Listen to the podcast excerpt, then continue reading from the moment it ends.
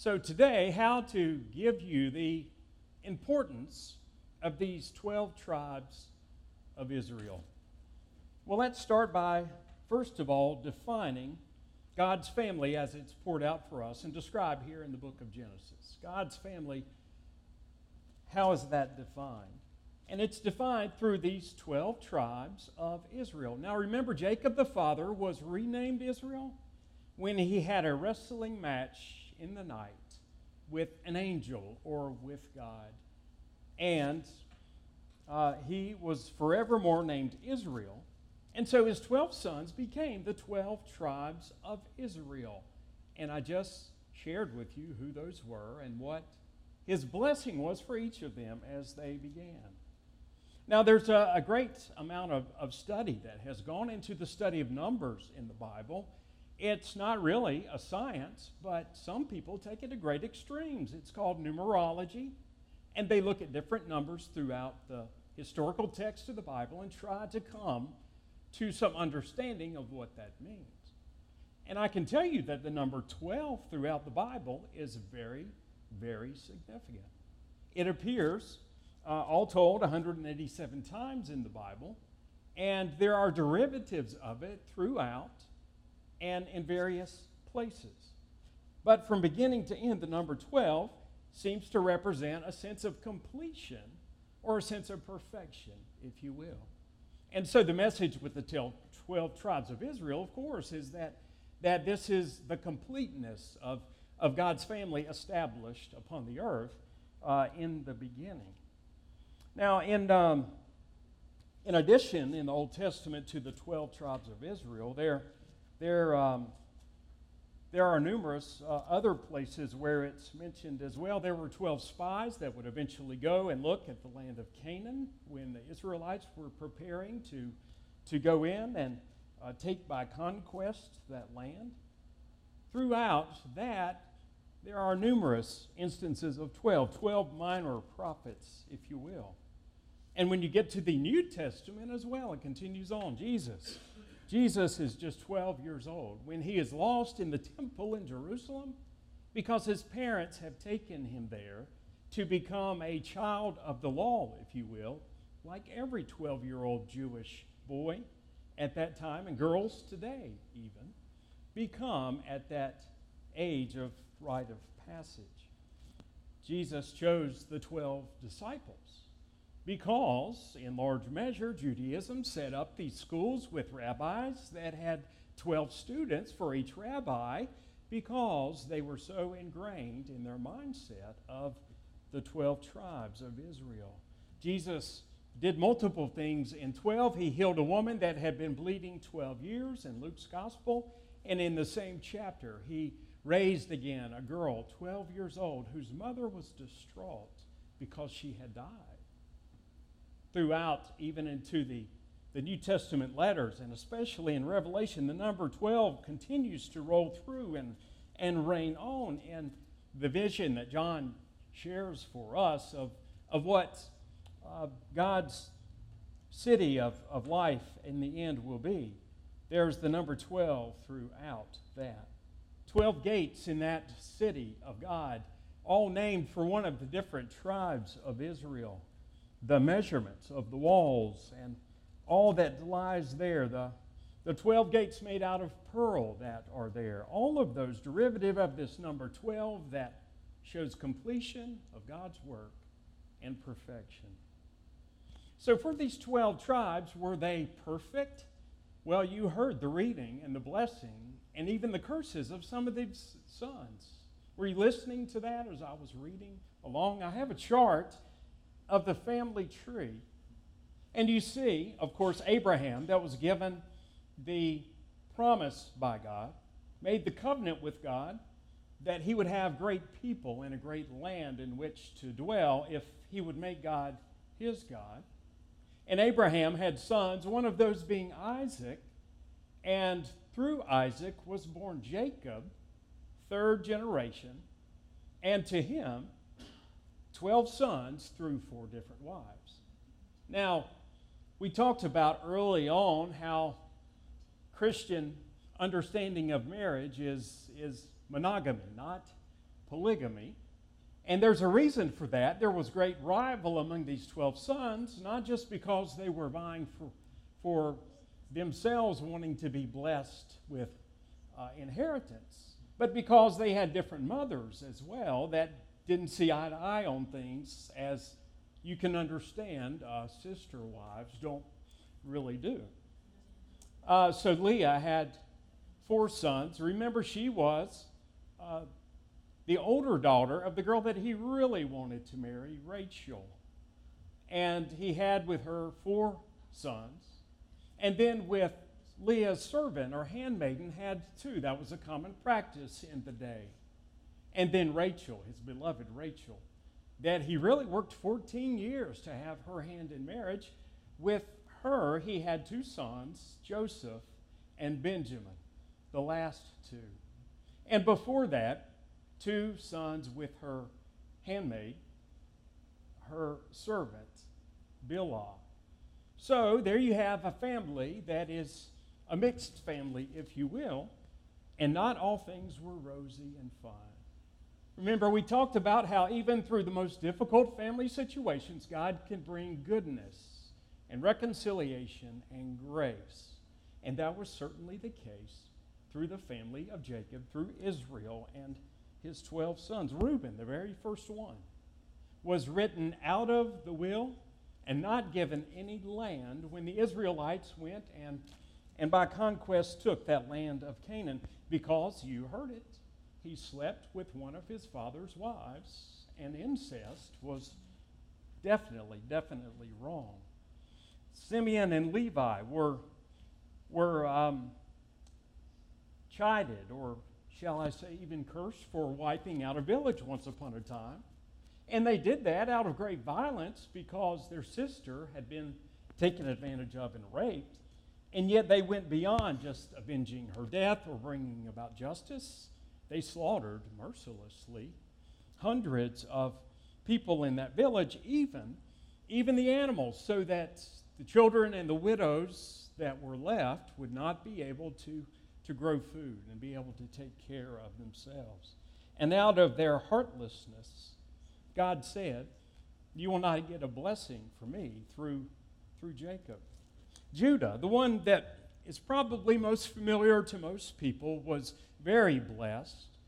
And through Judah, it is that there would be some thousand plus years later a child that would be born in Bethlehem of the house of Judah, whose name would be Jesus.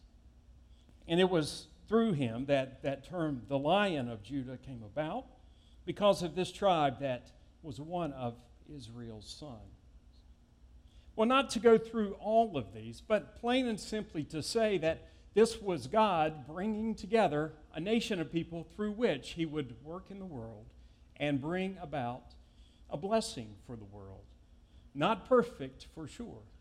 And yet, we talked about all along that God is trying to cultivate a a source of grace in the world in the midst of great turmoil and great violence and hatred and starvation to be able to bless the world. And he does that through these 12 tribes. I have a map next of, of the lands that, that were divided up among the, the tribes of Jacob. And some of those were given to Joseph's sons because of the the misgivings or the, the sins of Reuben, the oldest son, and uh, Simeon and Levi. And just to let you know what happens from this point forward is, is after a series of judges that help to organize them and then kings of Israel, the kingdom divides into a northern kingdom of 10 tribes and a southern kingdom of, of two tribes. And eventually, over time, superpowers surrounding them, which were Assyria and Babylon, overtook this land and these tribes, and they hauled them off to lands far away. And the ten tribes of Israel were lost. There's no lineage that is recorded of that. There's no connection of Jewish people back to those ten, but there is to the other two the tribes of Judah and Benjamin because they were allowed by a benevolent dictator to return back to their homeland and reestablish their nation. And so, in the, chapter 49 of Genesis, we have God's family upon the face of the earth, the physical earth, defined for us. But second, we point out today that God's family continues to grow from there and beyond. There is growth in God's family upon the face of the earth. And of course, the Israelites that are in, in power and in a position of, of prominence, of prosperity in Egypt, they continue to multiply. And three, four generations later, lo and behold, a new Pharaoh that comes into power determines that they're now a threat because they're so large, an army that he's afraid of. And so he takes drastic measures to oppress them, to put them into slavery, to make them make bricks without straw as they are building for him, and even to cast out their firstborn sons, their youngest, uh, or their first, their, their sons, so that their numbers will no longer multiply. But throughout that whole conquest of, of the people of Israel, and as they escape by God sending Moses into this desert, to this wilderness where they wander for 40 years, eventually, eventually they take passage across the Jordan into that promised land that was promised to these 12 sons through the God of Abraham and Isaac and Jacob. Well, fast forward some hundreds of years later, and you will find Jesus coming onto the scene. And he comes into the world as one of their own, as the Jewish people's uh, son, if you will. And he was the Son of God, the Messiah. And he was crucified, and he was risen from the grave. And for those that believed in him as such, including us, we know that he was the fulfillment, if you will, the completeness of God's family upon the face of the earth. Now, it's interesting, Romans 11, this is the New Testament where Paul is writing and giving explanation to the churches in Rome about a very difficult and challenging question that they're grappling with there in Rome. This is a question I've been asked quite a few times in my years of ministry. And that is that if we believe that Jesus is the Son of God, that he was crucified and risen, and we have passage to God through our faith in him, what about all of those people that did not know who he was? Who were either born before he came into the world or those now that do not believe? What about those Jews who didn't understand that he was Messiah when he came upon the earth and was there in Jerusalem? And Paul, in this, this beautiful letter, his masterpiece of letters to the Christian church, helps to define and helps us to understand through his explanation how it is that God's grace is sufficient to take care of these things. He talks about this term of grafting. Now, I've got a picture, Cameron's thrown up, of an olive tree that is grafted. Who grows trees or knows what grafting is that's here today? A few. What you do is you take a shoot off of a tree and you can plant it onto another tree through a process by which it begins to grow into it and tap into it and become a part of this tree and, and become more fruitful because of that. When a tree is old and, and when it's even cut down to nothing more than a stump, a new branch can be grafted onto that stump and new life can come of it. New produce and fruit can come out of it. And Paul says that even though the Jewish people that, that were of the 12 tribes of Israel did not believe, as if they were branches broken off for not understanding Jesus, so there was a place for the Gentiles that had no claim whatsoever to these 12 tribes of Israel to be supplanted into the family of God. And he says that it's by God's grace, through Jesus Christ, simply by faith, that we are given the opportunity to become the family of God. What a beautiful concept. What a beautiful gift of, of life. What a transforming, life changing opportunity, not just for Gentiles, but for the whole world to be a part of this family of God that was established upon the earth in the Old Testament to be a blessing to the world. Obviously, in the church, there's a lot of language that we talk about of 12 disciples and being the family of God. And we know that we are to share our faith and to share with others this good news that God's love is for them and that they have a place at His table and in His church as well. But that's not always the case, is it? I was reading an interesting article this last week about a guy named uh, Tom Tarrants, and he runs the C.S. Lewis Institute out of Washington, D.C. He's devoted his life to overcoming bigotry and racial supremacy and hate. And there's a story behind that, if you will. As a young man, he found himself suddenly imprisoned when he was growing up back in the 1970s because he had gotten wrapped up in a white supremacy group and, and was conditioned and, and riled up to go and actually attempt uh, blowing up a Jewish home of people that were of the Jewish race and lineage. He had no idea that he was doing anything wrong at the time. He grew up in church. He thought that he was saved by Christ, his sins were forgiven. And it was not until he was sentenced and convicted and started his prison term that he had so much time on his hands and very little uh, things to read. No more uh, supremacy uh, writings or things for which he could feed on, but instead he simply had the Bible and he decided that he would read it. It completely and totally changed his life because he found that the Bible very much says that any hatred and bigotry and, and supremacy of one race over the other is completely and totally wrong. He was a white supremacist. But he came to this chapter in the book of Romans where Paul says that we should not hold over others that we have the gift of salvation and life in God, but we should instead love them and show it to them so that they too may be grafted into the family of God through faith.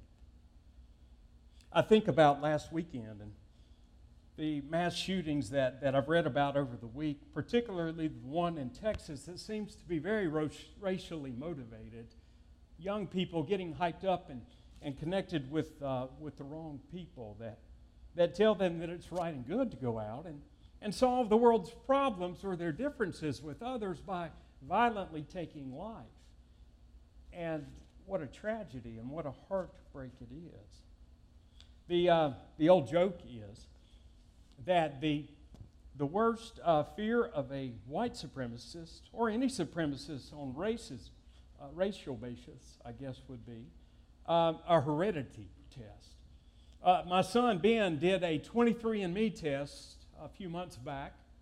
If you've not heard about those, you get an envelope and you you spit into this bag and you seal it up and you send it off, and they bring back for you your racial profile, your racial makeup of where your ancestors came from and what the mixture of the ancestry is. A, uh, a racial supremacist would have a hard time believing that the results would show they were not a pure uh, race of sorts. Yet we live in a world where where that kind of thing is alive and well. We don't understand it. We condemn it. We, we wish that it would not be the case. All we can do, more and more, it seems, is to share the love of Jesus Christ and let everyone know that in God's family, all are given a place at the table, not based upon the color of skin or of genealogy or of the tribes of Israel, but plain and simple by faith in Jesus Christ, the King of Kings and the Lord of Lords. That's the last thing today, is that God's family is not just a set of tribes and it is not just um, a particular group that is included, but it is a family of faith, plain and simple. What did Jesus say about faith? About trusting God through Him?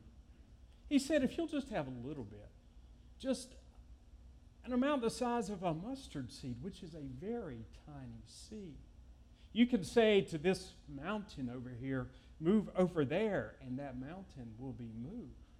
Through faith, through belief, through trust in God, great things can happen. We can overcome and complete things that we never thought could be the case before. Through faith in Jesus Christ, we can be made perfect in love, the love of Jesus Christ that should be alive and well in and through us in the world. A lot of times we make faith out to be, don't we? A one time experience in life. Perhaps in a, in a worshipful setting like our kids, our youth might be at this weekend down at Fort Caswell with others, worshiping, feeling the Spirit of God stir among them, having love pure and simple for everyone that's there. Sometimes we limit faith to those situations. Sometimes, at a critical juncture in life, as faith should be, we, we face uncertain circumstances. We don't know where to turn next. We can no longer do what we need to do to provide for ourselves. And when our options have all run out, we can do nothing more but to turn to the Almighty in that moment of faith. And yet we know that faith is not just a one time experience or not just for the hard times of life, but faith is day to day and week to week an opportunity to live out in the world this love, this grace that God has for us all. God's kingdom is, is in heaven, and as Jesus said, on earth as it is in heaven is the desired outcome. How is it this week that you, by your faith, will share that love and that offer from God to the world? How is it that you will listen to his voice to point you in the direction of being his agent, his person, his tribe, if you will, that will touch the world and bless those that are around you?